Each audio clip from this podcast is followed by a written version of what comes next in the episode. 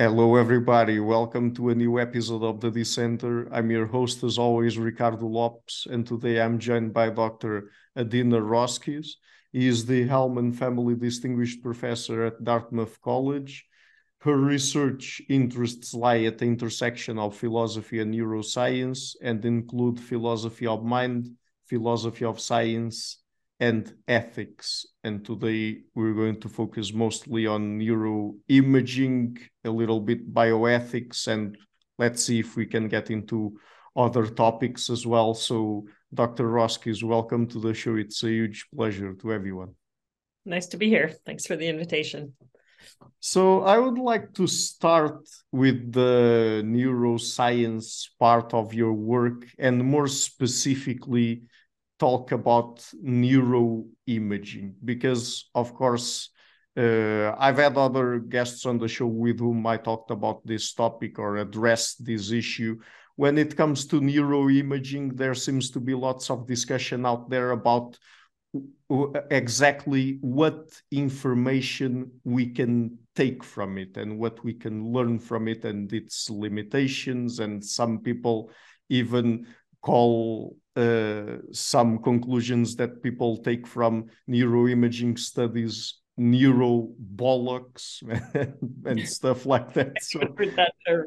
uh, yeah, so I mean, just uh, to start off with, uh, what can we really learn through neuroimaging studies? Uh, so that's a very general question. Um, I think Uh, one thing that we learn is uh, what parts of the brain are involved in processing what sorts of tasks. Um, but that's a very general thing. And as many people have pointed out, they don't really care where things are happening. They want to know how things are happening. And so getting from where things are happening to how things are happening is uh, challenging. Um, but uh, there are all kinds of techniques now and uh, and experimental paradigms that try to pull those things apart by um, making the general assumption that there's some kind of mapping between the structure of the brain and the function of the brain. And depending on how close that mapping is, um, I think something like neuroimaging can give you more or less insight into how things are happening. Um, so One thing that we don't know is exactly how close that mapping is, right? So it's one of these scientific bootstrapping projects where you have to sort of, as you go along, figure out to what extent that assumption is true um, as you're trying to learn things about brain function. So um, I think it needs to be said right at the outset that imaging by itself is not very powerful, but we never do science. Uh, we never really use scientific techniques by themselves. We combine what we know uh, from those techniques with what we know from other techniques. And that is a way that you can start getting at this kind of problem.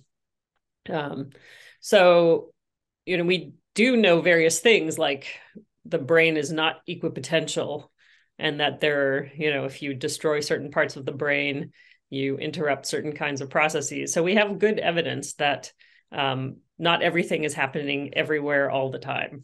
And we also have a lot of evidence that the brain has some kinds of specialized functions. And but when I say specialized, I don't mean that they only do a single thing. Um, you know, there's still, uh, I think there are still some people who think that once we get down to the um, fine, totally fine-grained level, maybe we'll still find that sort of thing. But I think most people think that there are brain uh, regions and brain circuits that are involved in multiple multiple kinds of processing. So, um, uh, so, you know, I think many things require individual consideration. I don't think there's sort of a blanket picture of um, the right way to investigate the structure structure function relationships, or um, any general claim that you can make that's true of every, you know, all parts of the brain. But um, as research progresses with imaging, as well as with lots of other more invasive t- scientific techniques, we can start pulling apart uh, some of these aspects of function. Um, but I think that it's, uh, you know, it's a difficult and challenging scientific problem. And it is, it's not the sort of thing that you can just look at a brain scan and then read off uh, what's going on. But I don't think that any serious scientist has thought that that's the case in quite a while, at least. Mm-hmm.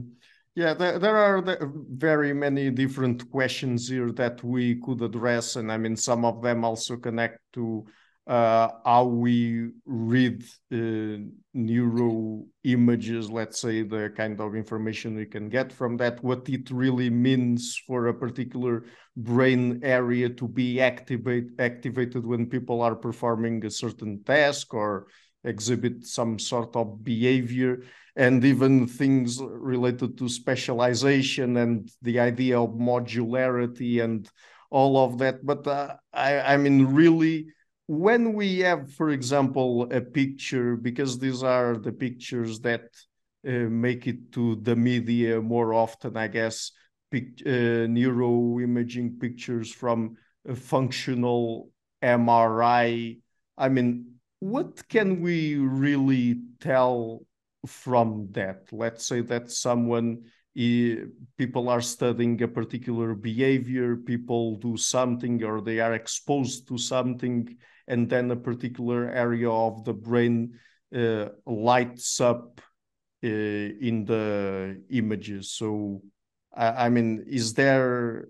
Of course, this is also, uh, I understand that this is sort of also a general question. With, with, we would probably have to get into specific examples, but just from a picture of brain areas being activated, what can we really learn from that when it comes to brain functioning and also uh, Uh, uh, questions related to causality? Because there are sometimes claims that, oh, because that brain area gets activated, that's what causes a particular behavior, for example. Right.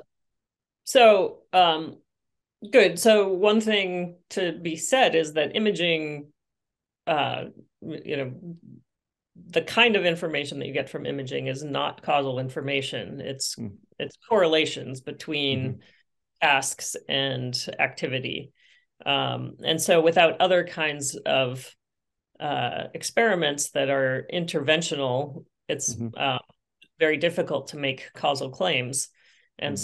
so you might see activity in a place that's not actually really involved in the behavior, but just associated with or a, a consequence of the behavior that you're looking at. So um, I think that's something that imagers are very aware of, and uh, they don't tend to make that mistake at this point. So um, the uh, the other thing that I want to say is um, the question itself is, I think, misformulated, although it's indicative of, of a misunderstanding that a lot of people have. And so the scientific conclusions that imagers make are not based on the pictures. They're based on the data underlying the generation of those pictures. So you can make a picture look very many ways. Um, images are not like photographs of the brain. I've written about that.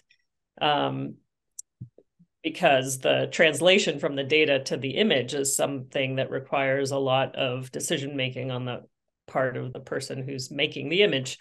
Um, that, that's it's, the, it's basically a statistical compound of the data collected from brain activity, something like that's that. That's right. That's right. And you can choose your statistical cutoffs in many ways, and you can you choose your colors in ways, and there's all kinds of analysis techniques that that you need to make choices about in order to generate a picture. But underlying that picture is a bunch of data, and that's what people are actually analyzing in order to come to conclusions about brain activity. So um, so I think it's mistaken to think that the conclusions that scientists are coming to are are they're coming to on the basis of the pictures. It is true that often um, the kinds of of insights that you get are are uh, generated by or affected by the way in which you visualize the data. So, um, but then you have to go back and then look at the data and see whether that actually um, supports your hypothesis and whether it's statistically significant. So the, the pictures play a role in the process of, you know, thinking about what the results mean, but they don't actually lead to the results, right? It's the, the, the underlying numbers, um, percent change, et cetera, in, uh, in the M R um, signal is what generates the scientific conclusions, and it also can generate the pictures, but you don't work from the pictures, you work from the data. Mm-hmm. But uh, focusing on the data then, let's say that we're studying a particular behavior. So if we have uh, knowledge from, uh, let's say, for example, psychology, uh, sociology, uh, other areas of human that study human behavior like that, and also, and we can also add to that perhaps uh, neuroendocrinology and genetics. So we, if we have all of that kind of information, what the what would neuroimaging add to that knowledge that we probably couldn't get even with the combination of the information coming from all of those different areas of uh, the study of human behavior? Um, so I tend to think that the best imaging studies are studies that are done with uh, potential models in mind. And so, um, so if you have hypotheses about what areas are involved in what kinds of processes, and you have a task and you have hypotheses about what processes are involved in that task, you can see whether one model fits the data better than another model. Mm-hmm. Um, you can also ask questions about whether there is information in the signal um, sufficient to support certain kinds of processes. So if you can, if you can decode from the signal that there is information that allows you to make certain kinds of predictions, then you know that information is there, but you don't still don't know if that information is actually being used by the brain. Um, so I think that the kinds of claims that you can make from neuroimaging tend to to be quite subtle and and uh, limited and provisional because, as I said, they're correlation claims; they're not causation claims. And then, but you can then test those claims using other methods. People use T M S um, in animals. You can often do more uh, invasive kinds of recordings to corroborate your theories. Uh, so I think of imaging as Um, a tool, one of many tools that neuroscientists use, but it's a tool for uh, constructing and testing theories, but it's not sort of the last word on whether these theories are correct. Um, another thing that it can do is suggest places to look with other tools. So if you're interested in some kind of uh, task and you can see what brain areas are activated by that task, that gives you a target for further studies if you're going to do things, uh, you know, some kind of interventional task or look at what's happening at the single cell level. Um, you know, you don't want to be fishing around without any hypotheses about, you know, where in this big brain you should be. Um, but if you have information from neuroimaging, that can tell you uh, where you should start looking. Mm-hmm. uh, and uh, I mean, but in doing all of that, and of course, going back again to the question surrounding these being uh, the, the images, at least, of course, being statistical compounds, we have to take into account here, of course, individual variation, correct? Sure. Yeah, I mean, It depends what kind of question you're asking. If you're asking sort of general questions about where in the brain these sorts of processes happen, um, you know, there's a lot of evidence that for the most part, human brains are very similar. There are individual differences, but for certain questions, you can elide those differences and look at generalizations. And for other questions, you might really care about the individual differences. And, um, you know, that is certainly something that neuroimaging allows you to do. Um, the fact that it's not very high signal to noise makes it difficult, but, um, you know, in early neuroimaging studies with P E T, the signal to noise was even lower, and there were uh, sort of health reasons to not do repeated studies with radioactive materials. So you couldn't really look at individual differences, but with fMRI, there's no health implications for repeated studies, and you can start getting enough signal in individuals to look at individual differences. And lots of people are starting to do that. So that's another, I think, useful tool for understanding um, more subtle aspects of neural processing and behavior in humans, because there are very few uh, ways of looking at hum you know, intact human cognitive functioning um, that that we have available. So, uh, you know, I think it's an indispensable and powerful tool, but it's not an easy tool to use, and it doesn't sort of where it's hard on its sleeve. You can't just easily look at the result of a study and say, oh, here's clearly the conclusion, now we can move on. There's no questions now to be asked. There are always more questions to be asked. Sure. Uh, and you also do work specifically in neuroethics. So how does neuroscience intersect with ethics exactly? I, I mean, what questions does neuroscience bring to the table that are relevant in the context of ethics? Um, I think there are two general uh, big kinds of questions that are kind of specific to neuroethics. One is um, neuroscience is developing rapidly technologically. We're coming up with new tools, new treatments. Um, you know, here I'm talking very broadly about neuroscience, so I'm including things like, you know, CRISPR techniques on uh, on the nervous system, right? So there are lots of new powerful methods that we have available, um, and there are questions about the ethics of using those methods um, in humans or in animals that uh, I think are important. Um, and in that sense, I don't know that they're very different from general bioethics questions. Um, but the other kind of uh, question, and they, these actually intersect, is, you know, you're talking about a body part that has a certain kind of privileged position uh, with respect to the person and autonomy. Um, And uh, so there's uh, there are questions about what the ethical implications of changing or, you know, messing around with uh, the part of you that might, you know, that many people think really is who you are.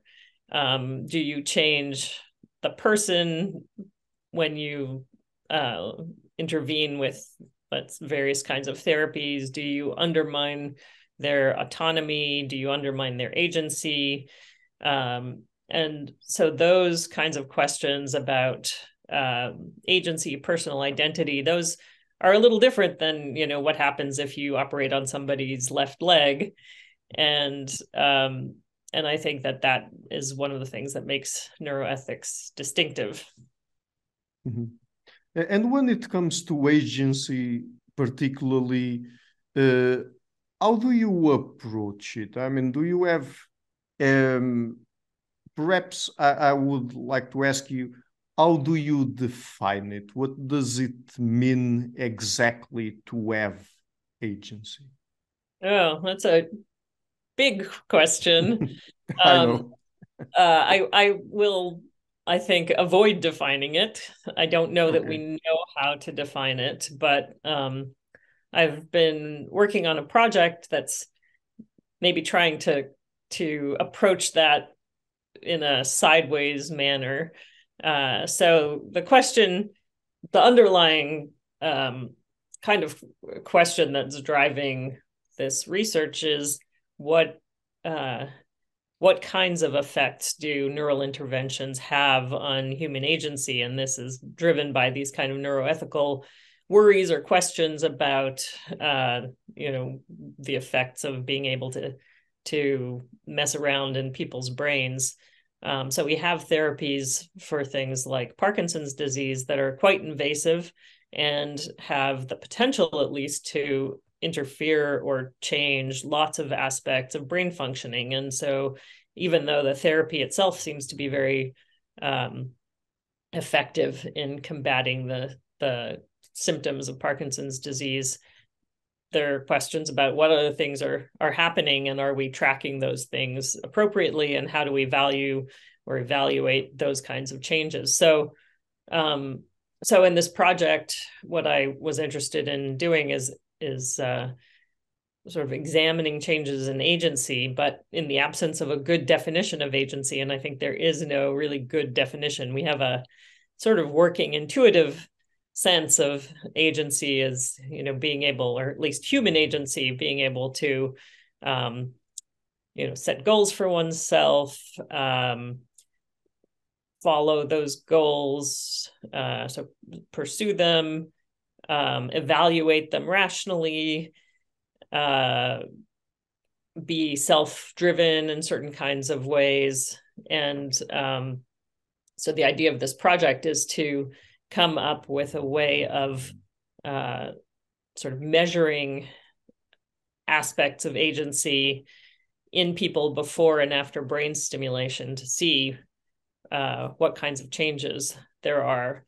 And so there, I don't think there is a um, sort of deductive method for figuring out exactly what agency is. I think what you want to do is use some sort of reflective equilibrium to try to come to Um, identify aspects of human functioning that we think are important for agency that seem to be involved in these general processes of, um, you know, being autonomous, setting one's goals, being able to act uh, rationally and pursuing those goals, et cetera. Um, I, I, I include things like uh, you know, moral functioning, the kind, the kinds of functioning that we expect of, uh, you know, fully developed, uh, normally functioning, socially integrated human beings. Um, and what we try to do in this uh, study is to come up with questions that we can ask people about the way in which at least they view Uh, their own agentive functioning, and see whether we can see changes before and after uh, neural stimulation. And so um, it's been actually a much more difficult project, both uh, theoretically and uh, practically slash bureaucratically, than I had originally anticipated. Um, turns out to be very uh, difficult to navigate clinical um medicine. uh, but what we have uh, seen is that different kinds of um, neuropsychiatric problems have certain kinds of signatures in this agency space where uh, if somebody answers these questions, we um, have a pretty good ability to identify whether they have depression or O C D. Um, and we're trying to get other kinds of um, clinical uh, syndromes in there in order to see how how um, fine-grained and, and telling these sets of questions are. So the idea ultimately would be, can you use um, this kind of metric to abstract away a picture of what agency is? Uh, by looking at the kinds of variation that you see among different populations. Um, and I don't know whether that's going to be possible yet, but.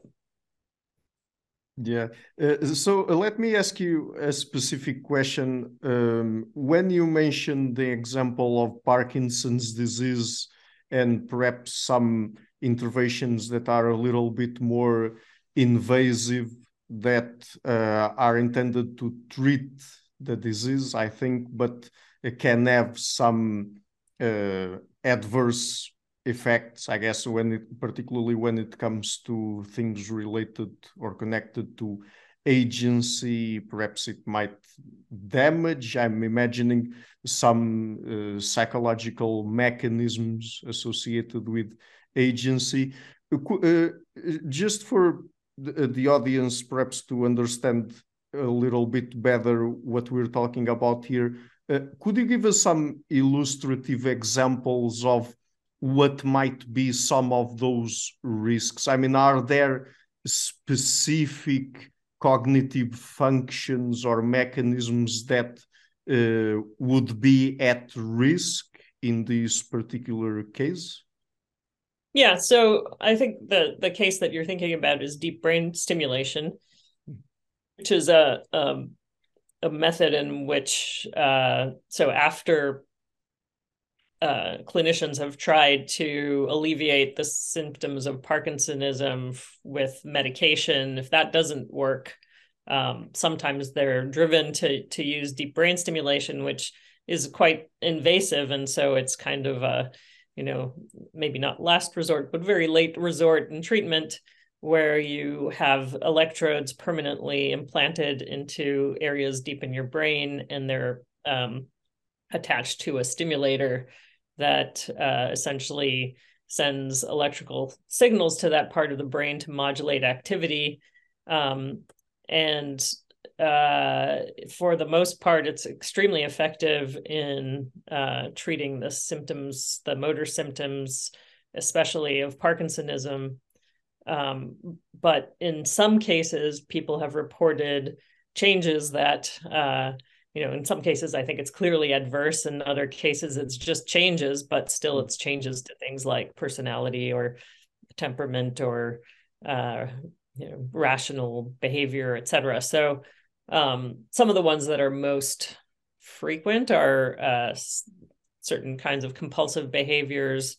Um, there are reports of, and, and a number of reports of people becoming much more um prone to gambling or other kinds of compulsive behaviors than they were not uh, stimulated, or this actually also happens with uh, L-DOPA treatment. So modulating this part of the brain seems to involve the reward system. And if you sort of ramp up the activity of the reward system, you can get things that look like compulsive behaviors. So, mm-hmm. um, So, you know, gambling or hypersexuality or other kinds of things that look uh, compulsive. So um, a really interesting illustration. I mean, this this is uh, almost the, you know, the perfect philosophical thought experiment, although there's a case report that suggests that it's not just a thought experiment. So there was a, a man with Parkinson's disease that um, was so... his motor function was so um, compromised by, by Parkinsonism that without deep brain stimulation, he was basically confined to bed, mm-hmm. um, unable to move. Uh, but under deep brain stimulation, he became sort of psychotic and he had to be put in an institution. Mm-hmm. And so he basically had to make the choice between, you know, having motor function or having rational cognitive function, um, and uh, and it, apparently in his case, you know, that, that there was not a, a happy medium where he could have both things at the same time. Um, mm-hmm. And so, you know, then you get questions about uh, what do people really care about, um, and even more interesting philosophical questions about who gets to make the decision. So you can imagine a case in which the person who's bedridden wants to, you know, not be, and so chooses uh, to be psychotic.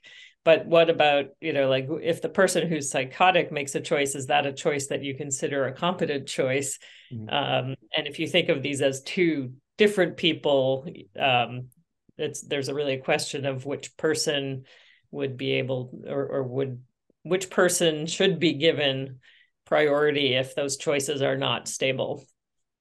Um, so uh, I think that's maybe the the extreme version of, of this kind of scenario, but I think that in general, if you're undergoing deep brain stimulation, there's always the possibility that there are going to be effects on other parts of the brain or behavior that are unanticipated, and um, and the patients and the clinicians have to weigh the advantages of the improvement in the Parkinson's symptoms with the um, other kinds of changes. And sometimes the patients are um, you know, sort of recognize those changes and embrace them and feel like, you know, this treatment has restored me to who I really am. And sometimes the patients, even though the treatments are effective, uh, feel alienated by those changes and then have a real conflict about, uh, you know, whether they want to be this person that they are under stimulation, um, but feel inauthentic in some sort of way, or whether they want to actually just deal with the symptoms of their disease. So, um, so I think they're really significant neuroethical issues that um, patients undergoing different kinds of interventions face. And um, part of the goal of my project is to, to be able to characterize what those differences are in a way that can help patients make those kinds of decisions in an informed way. Mm-hmm. But are you worried about questions regarding uh... Uh, the, let's say, uh, perhaps not exactly the legality, but if certain medical interventions, more or less invasive, applied to neurological conditions, should be permitted even to begin with? Because it's one thing, for example, for us to have a medical intervention where Uh, the doctors know the risks and benefits, and they inform the patients, and they make their own decisions with all of that in mind. But do you think that there might be particular cases where certain interventions, because of certain adverse side effects they might have, should be uh, just uh, outlawed altogether or not even part of the medical system? I mean, should, uh, should the decision always fall on the hands of the patients, regardless of the potential risks, or are there specific cases where you think that shouldn't even be uh, and, and on the table? Um, well, I think historically there are examples of things that um, that I think maybe shouldn't be on the table, like lobotomy, where you're actually destroying a part of a person's brain in a way that's not uh, reversible. And um, I think the the nice thing about deep brain stimulation is it is reversible. Mm-hmm. And this, I mean, you still might have a little bit of damage uh, from the surgery, but for the most part, the the intervention itself, although you know, it has risks of infection and things like that. Um, there's not a lot of evidence of, you know, sort of widespread destruction of brain tissue. So, um, so you can turn off the stimulator, and that is a nice thing about the technique, because you can, uh, you can, in a sense, test it out and see whether the results are worth the, the changes. Um, but yeah, certainly I think one can think of interventions that would be dramatic and irreversible, and I think that that might be a reason not to go that that way. Um, and I think that there are things that are, um, you know, philosophically challenging, like interventions that are enhancements rather than treatments for disease. Yes. Um, and you know, to what extent should those be allowed? I think that there are many people who are inclined to embrace those kinds of changes. Um, and there are questions about, uh, yeah, to what degree is that really should that be a matter of personal choice? Um, I think that in the treatment domain, uh, very much should be left up to personal choice. If people don't like the results of the treatment, um, they should be allowed to decline treatment. But uh, should you, should there be no regulation about uh, enhancement? I'm a little less clear on that. Uh, on the other hand, there are lots of ways that that our society pursues enhancement that we don't seem to have any problem with, um, that still are brain changes. I mean, we don't think that there's an ethical issue with sending our kids to the best universities. Well, what are professors doing? Well, they're, you know, every time you learn, your brain is changing. So Um, so that's a kind of enhancement as well. And so there are certainly some kinds of enhancement that we're not troubled by. And so the tricky part is to um, understand why we are troubled by some kinds of enhancement and whether we should be troubled. And, and if we are, what kinds of regulations should we, um, we put on those kinds of pursuits? So. Mm-hmm. Yes, uh, I've also addressed these questions in other interviews, like, for example, with Doctor Henry Greeley, where we talked about uh, CRISPR and other genetic engineering techniques that certainly raise questions regarding even eugenics, biological inequality, and even at, at the extreme, I guess, we can get into situ unintended situations where it would risk, Uh, in this case, regarding genetic engineering, our genetic pool, because we can't really predict the kinds of environments we will have to live in in the future. And if we reduce our gene pool just to uh, enhance ourselves genetically in certain aspects, like, I don't know, intelligence, personality, whatever it might be, then we could, it could even pose an existential threat to our species, I think. Yeah, I think that's a um, sort of doom, doomsday version of it, but I, yeah, but I yeah, agree sure. that, uh, that there are real issues there. And yeah, in some sense, deeper issues than um, the kind of individual level changes that you get from the kinds of neural enhancement I've been talking about. Um, the yeah, I think part of the problem is in those kinds of cases, you're not just making choices for yourself, but you're making mm-hmm. choices for future people and future generations. Um, and so that makes it, that gives it a, a different dimension. Mm-hmm. What about neuroethics applied to the court, or more specifically, neuro law? Are you also interested in those kinds of questions? I mean, things regarding how neuroscience, neuroimaging, for example, might be used or misused in the court?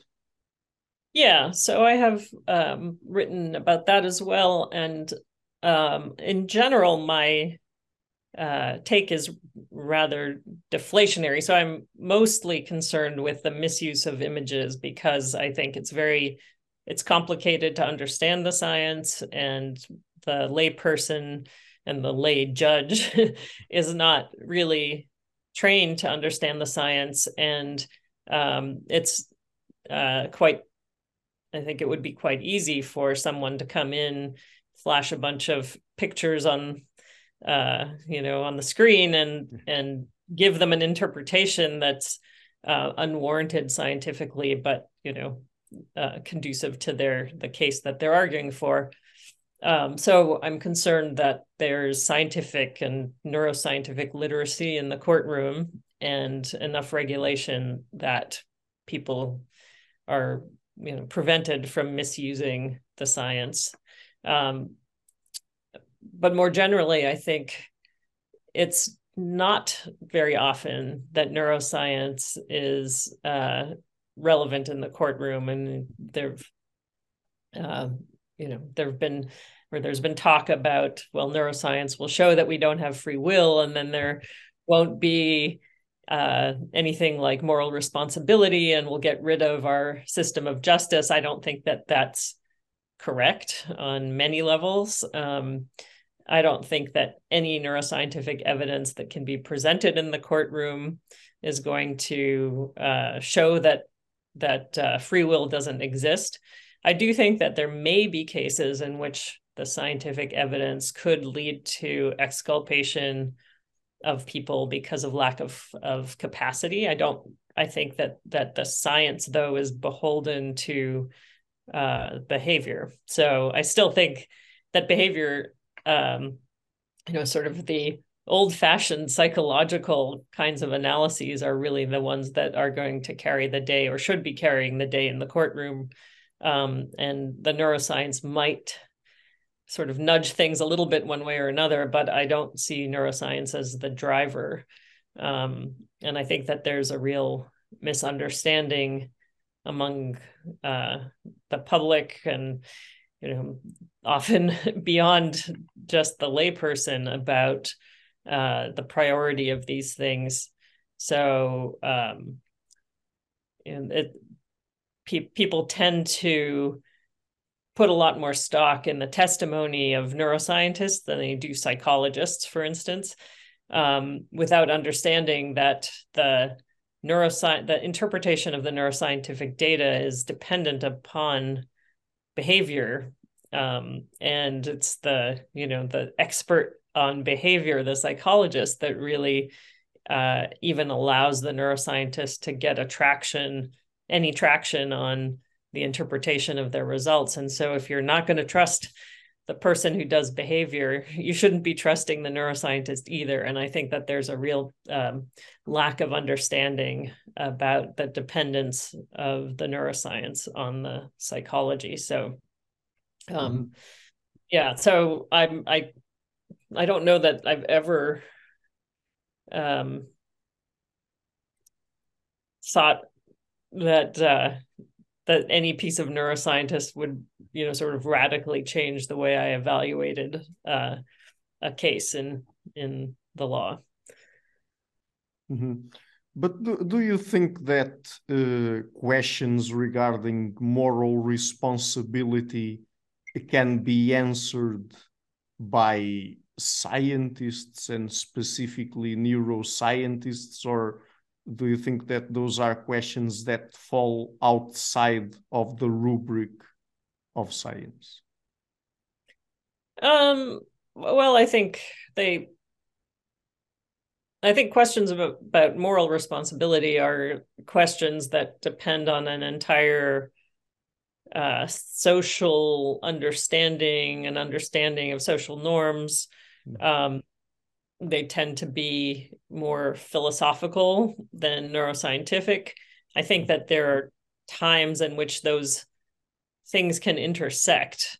But again, I don't, you know, just as I was talking about the, you know, the neuroscience and psychology, I don't think that you'll be able to look at a brain scan and say, this person is not morally responsible um, on the basis of that brain scan. You're going to get evidence from their behavior, uh, you know, over a long period of time, that will be uh, much more probative than anything that you're going to see on a brain scan.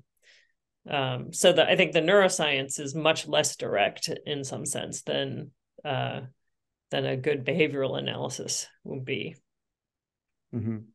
And what about questions surrounding free will in general? Because ever since, at least, at least in the context of neuroscience, ever since the Libet experiments, there's been people saying that uh, it just proved once and for all that there's no free will at all. But there's also many people out there, including very prominent philosophers like Daniel Dennett, questioning that interpretation of the experiments. Uh, I, I'm not even sure what Libet himself said about the experiments, because sometimes it's easier to get access to what other people commented on them than what he himself said about them.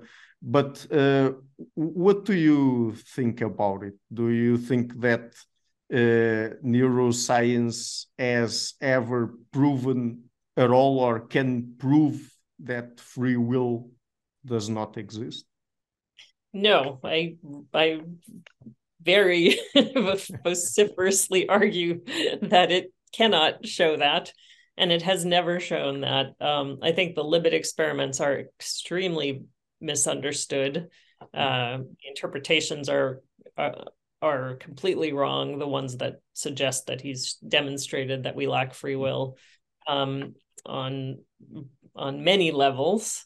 Um, the results that he got are exactly what you would expect to see if um, if people are making decisions and their brains are involved in making those decisions. So in anything, any kind of naturalistic interpretation um, where your brain is involved in producing behavior, which I think most of us accept, um, you see exactly what you would expect to see when people are making decisions to, you know, press the button, et cetera. And um, this idea that your brain decides before you do uh, seems to be, you know, completely undermined by uh, looking at our understanding of decision-making and what making decisions would show if you did the analysis that Libet did. So um, to my mind, there's there's absolutely no validity to any of those kinds of interpretations that suggest he's told us anything at all about free will. What he sees is, is what you would expect to see if people are deciding what to do. Um, and that's what the task is asking them to do. It's asking them to decide to move.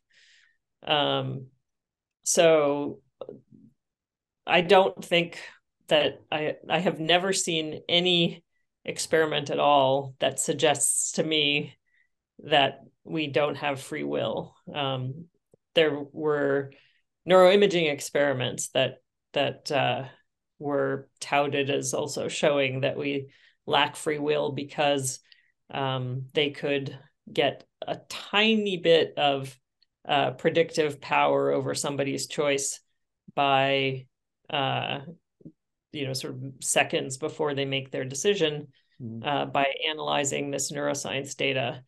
And again, if people's choices have any relation to their prior behavior, for instance, if you're asked to randomly make choices, then you're actually aware of what your past choices have been, and you're making your next choice in part on the basis of what you think ram randomness is. And um, you know, so you're you're you have a record of your past behavior in mind as you're making your choice.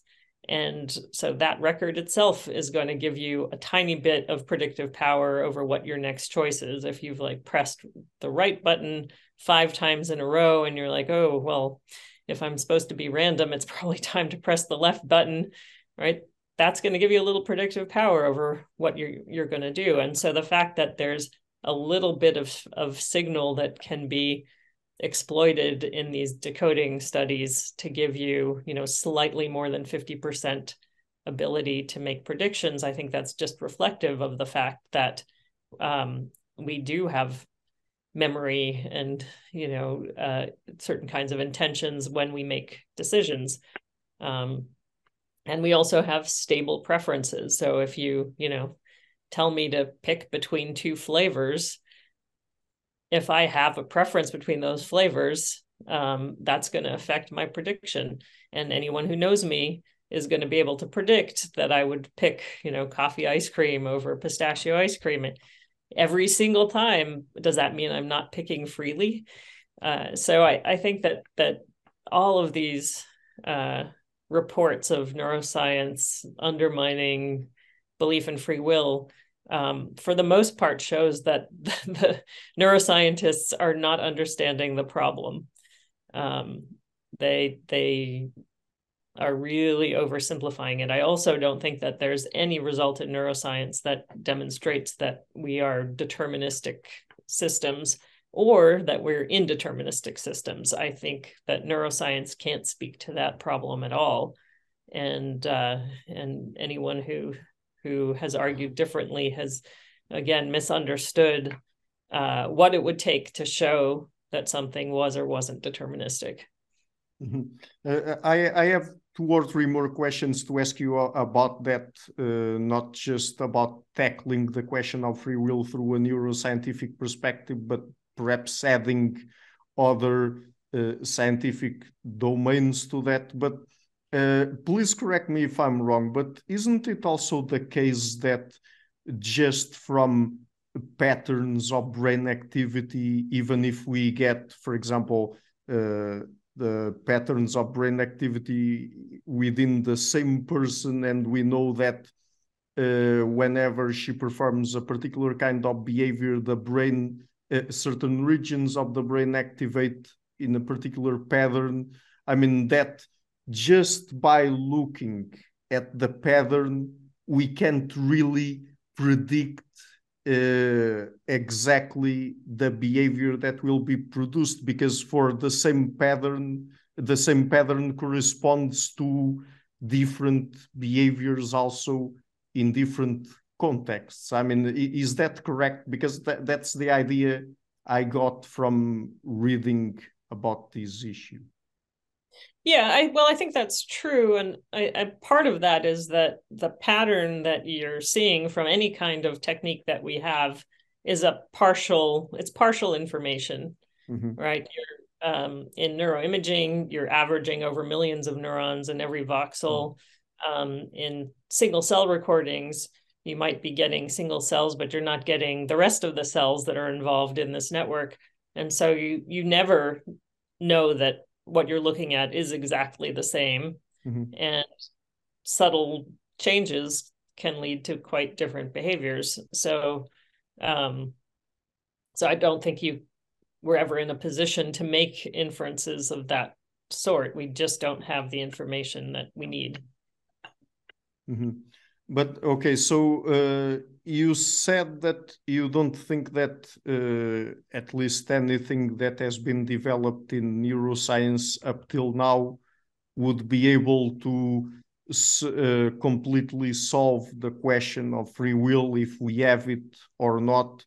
But what if we add other uh, behavioral sciences, like, for example, uh, Uh, Doctor Robert Sapolsky uh, in his book Behave, but also in other uh, places, other mediums, uh, he is uh, a very strong, he has a very strong position against the existence of free will, but his argument doesn't stem only from neuroscience, even though he's uh, a, neuro, a neuroendocrinologist in training, but Uh, he he goes to through other areas of science like uh, evolutionary psychology, uh, endocrinology, like the social context. There is things coming from sociology and anthropology, uh, genetics. So he looks at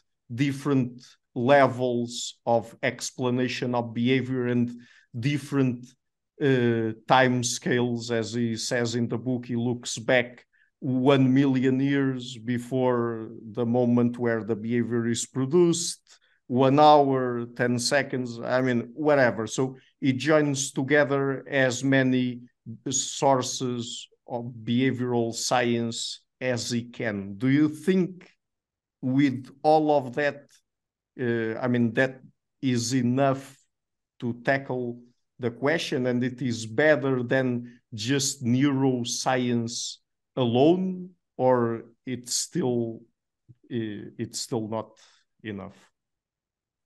Um, well, I think it's still not enough, because I I think um, he accepts a certain philosophical view about free will that many people do not accept. Um, so. There are views of free will in which free will is possible, even if the universe is deterministic. So all of the data that he talks about is data that might make you think that determinism is true.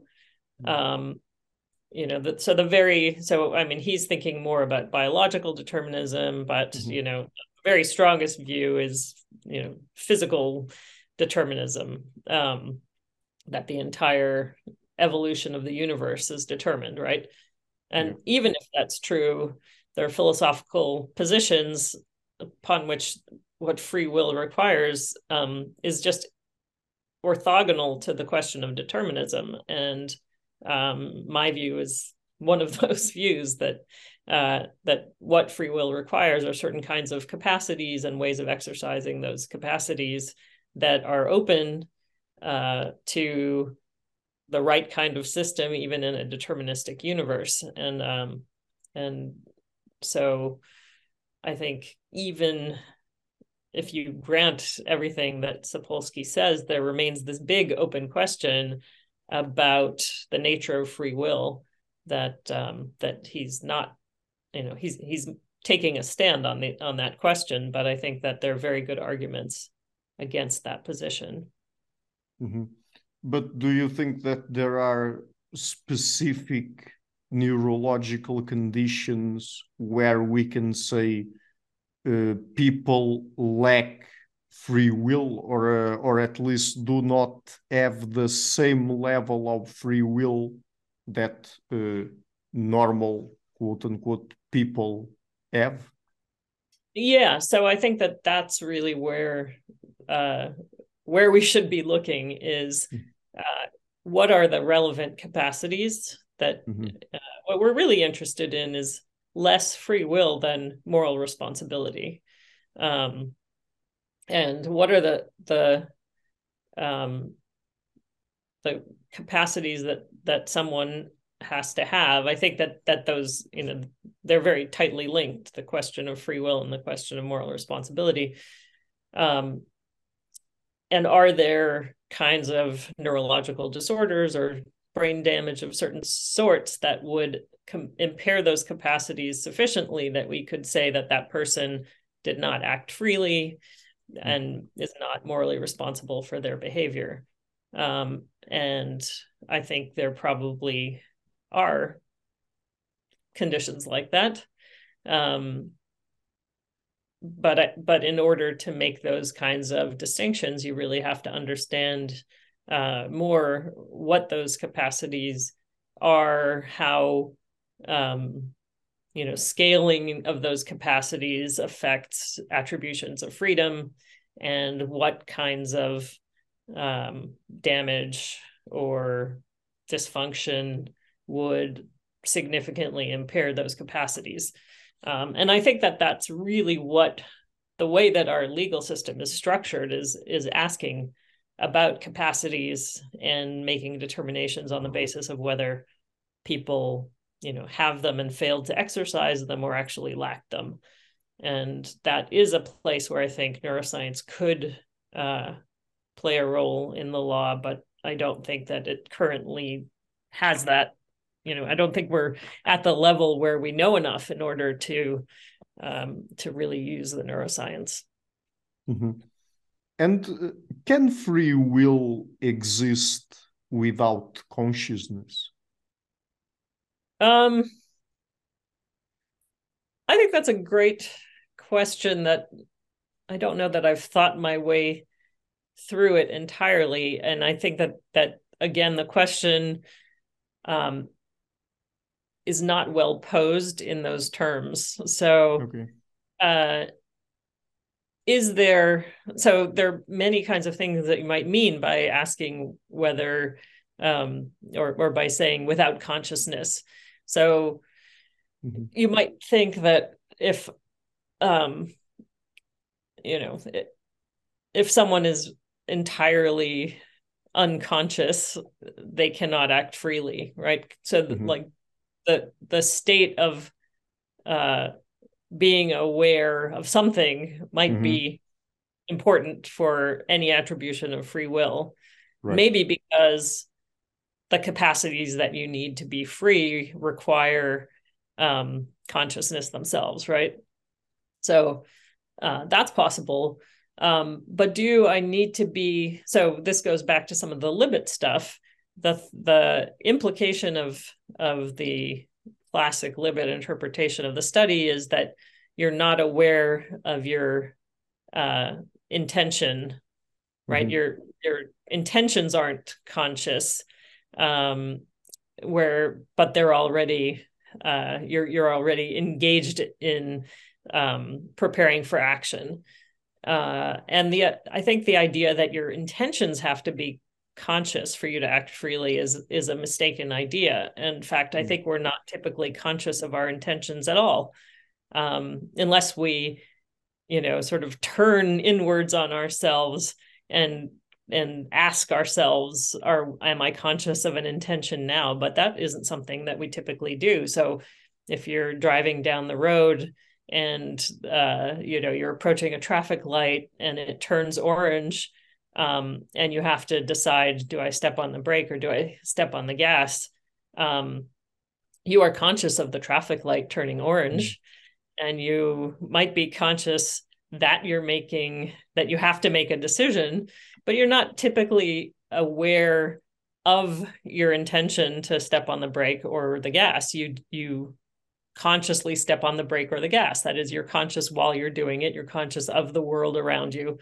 Um, and, and so in the Libet task, they're not asking you to be conscious of uh, something in the outside world. They're asking you to turn your consciousness inward. And it's just not something we do normally. It's not surprising that uh, people find this task really weird and difficult, and they're not even sure that they're doing it right. Um, because we're not typically uh, conscious of our intentions in that way. We just consciously intend things, and they do consciously intend to move their finger.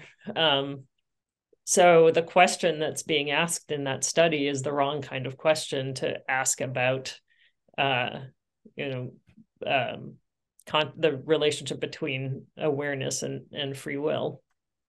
Mm-hmm. Uh, But but but this is really perhaps one of the biggest issues here, right? Because I mean, many people come from the position where uh, if uh, what leads to our behavior occurs mostly subconsciously, and we don't really have access to the motivations, the reasons, the causes behind it, um, then we don't have free will. That's usually the way many people, scientists, uh, some philosophers, address the issue, correct? That's right. And I think that that the probably the best challenges to free will are about uh, unconscious influences on our decision-making. Mm-hmm. Um, and that's not what Libet studies look at. Mm-hmm. Um, so uh, I don't think we are ever aware of the causes of our action in the sense of the neural basis of our actions. I mean, for centuries, nobody even knew that the brain was the thing that, that governed action. Yeah.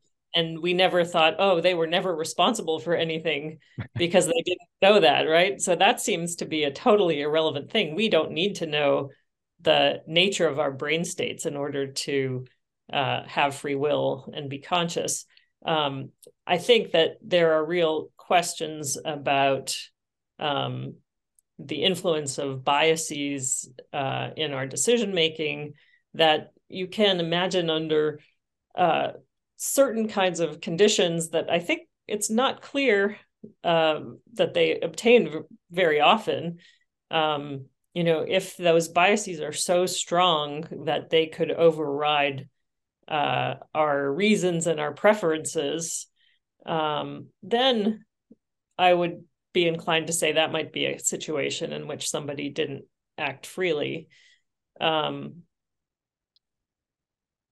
And I think that also becoming aware of them gives us a certain added power, uh, right? So there may be unconscious influences on, on our decision-making. There are real questions about how strong they are uh, in cases where you have no reason to do one thing over another. The fact that something, some small impetus in one direction or another might affect your decision-making doesn't seem to me to be a problem, because if you have no reason to choose one or the other anyway, why not let whatever, you know, the, wherever the winds blow, uh, help you choose? If you're making a consequential decision and your, uh, you know, all of your rational processes are overridden by something that's, that you're unconscious of, I think that's a real problem, but it's very rare that I, that that seems to be the case. Um, so I think that, uh, you know, it's important when you're deliberating to be aware of your reasons, to be aware of, you know, your, your goal, what the question is that you're deliberating about. If we were unconscious of all of those things, I would also have questions about free will, but we're typically not unconscious of all of those things. And then the real question is the kinds of influences that we're not conscious of, what actual, you know, how, how strong are they? How often do they override um, our deliberation? And uh, I guess I've not seen lots of evidence that that's the case, and it certainly doesn't seem to be endemic. There may be certain situations in which uh, those kinds of influences are strong enough to to to worry us, but that certainly doesn't undermine my belief in general free will. Mm-hmm. Do you think that the idea that Daniel Dennett put forth of free want can be helpful here? I mean, not really that we have free will, but more that we have the the ability to decide to abort particular decisions, let's say. Yeah, I, I mean, it's helpful, I think, just in a, maybe to call attention to the fact that inhibition is an important aspect of free will. Mm. Um, in the context of the Libet studies, I don't think that it's helpful at all, because free won't is just another decision um, that's subject to exactly the same kinds of neural timing issues that Libet identified. Um, I don't think it's a problem, because I don't think that the that the things that he identified are a problem.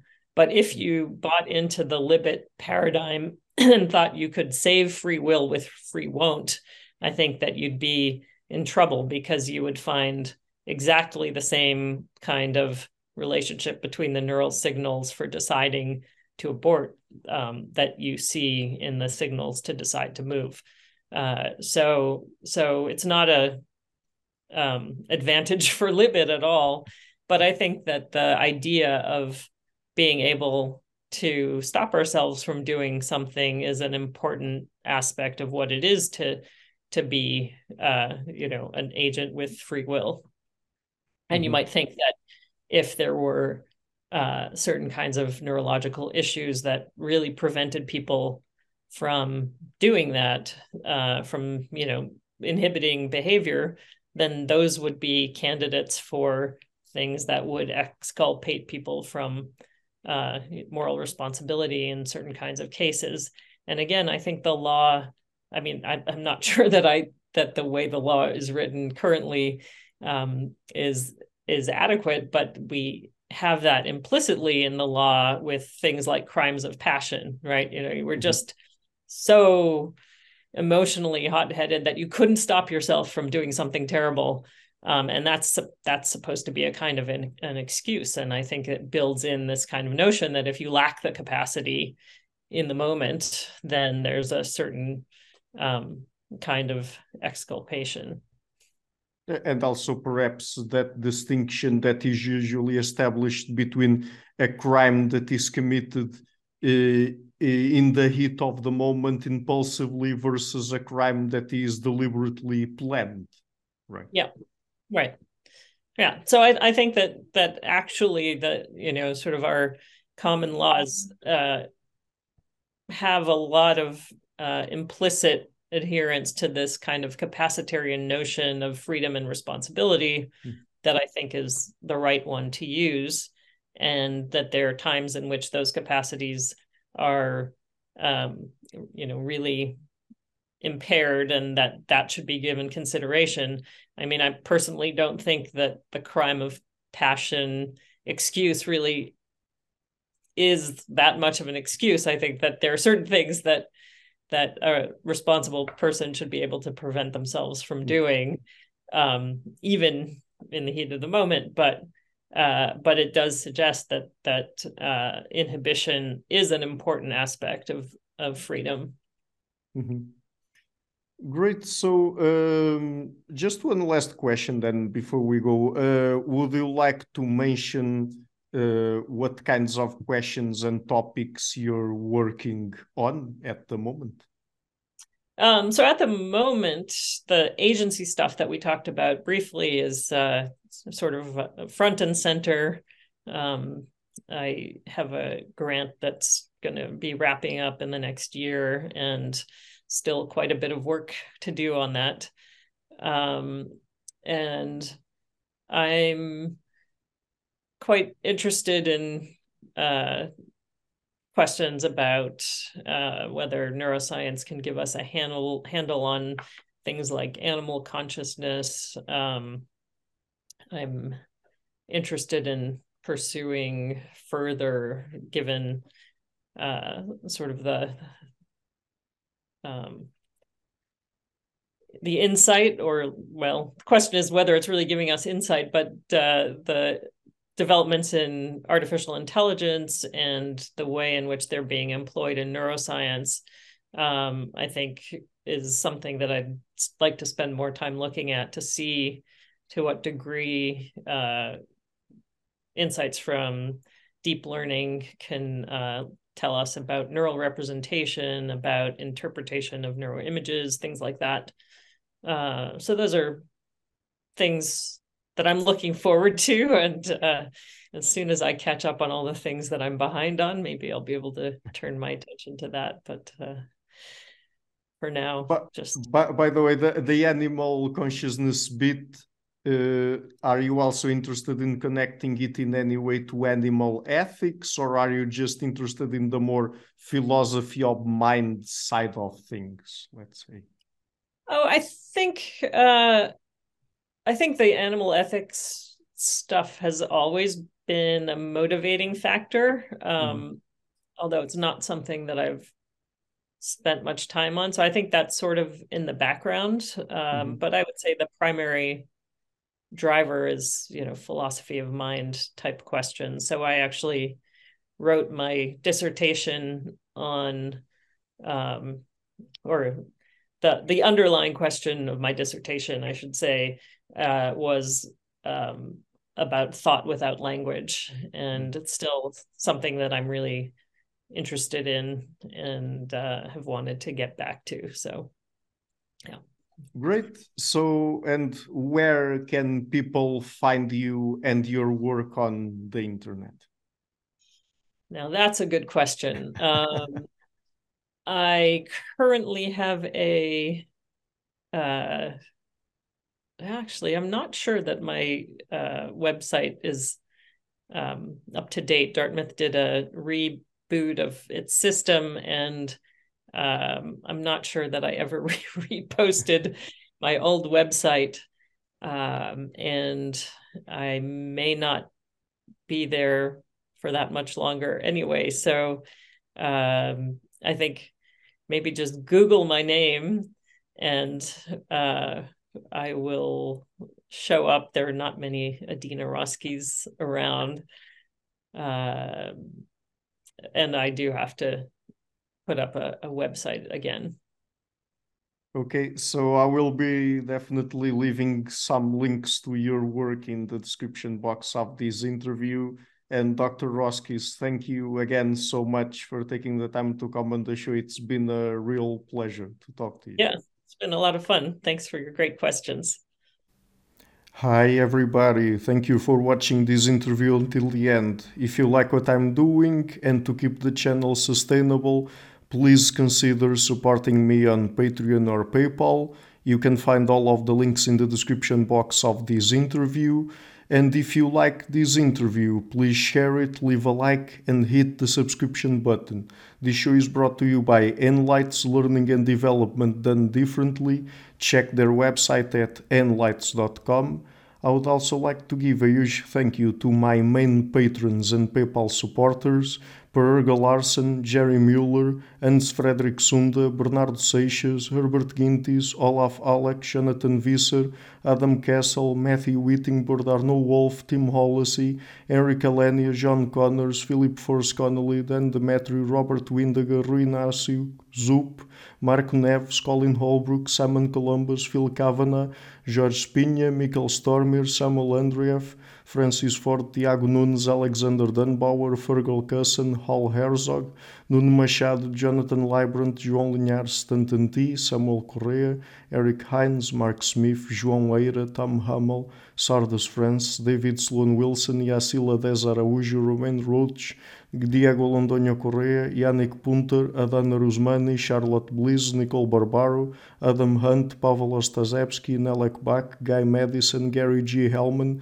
Saima Fzal, Adrian Yegi, Nick Golden, Paulo Tolentino, João Barbosa, Julian Price, Edward Hall, Edin Bronner, Douglas Fry, Franca Bortolotti, Gabriel Pons Cortez, Ursula Litske, Scott, Zachary Fish, Tim Duffy, Sonny Smith, John Wiseman, Morten Eichland, Doctor Bird, Daniel Friedman, William Buckner, Mau Maria, Paul George Arnaud, Luke Glowacki, Georgios Theophanos, Chris Williamson, Peter Woloslin, David Williams, Ruth Towell, Diogo Costa, Anton Erickson, Charles Morey, Alex Shaw, Amaury Martinez, Coralie Chevalier, Pedro Bonilla, Ziegler, João Barbosa, Bangalore Atheists, Larry D. Lee Junior, Old Herringbone, Sterry, Michael Bailey, Dan Spurbert, and Robert Grasses. A special thanks to my producers Izar Weber, Jim Frank, Lucas Stafiniak, Tom Vanagdam, Bernard Ugni, Curtis Dixon, Benedict Mueller, Vega Giddy, Thomas Trumbull,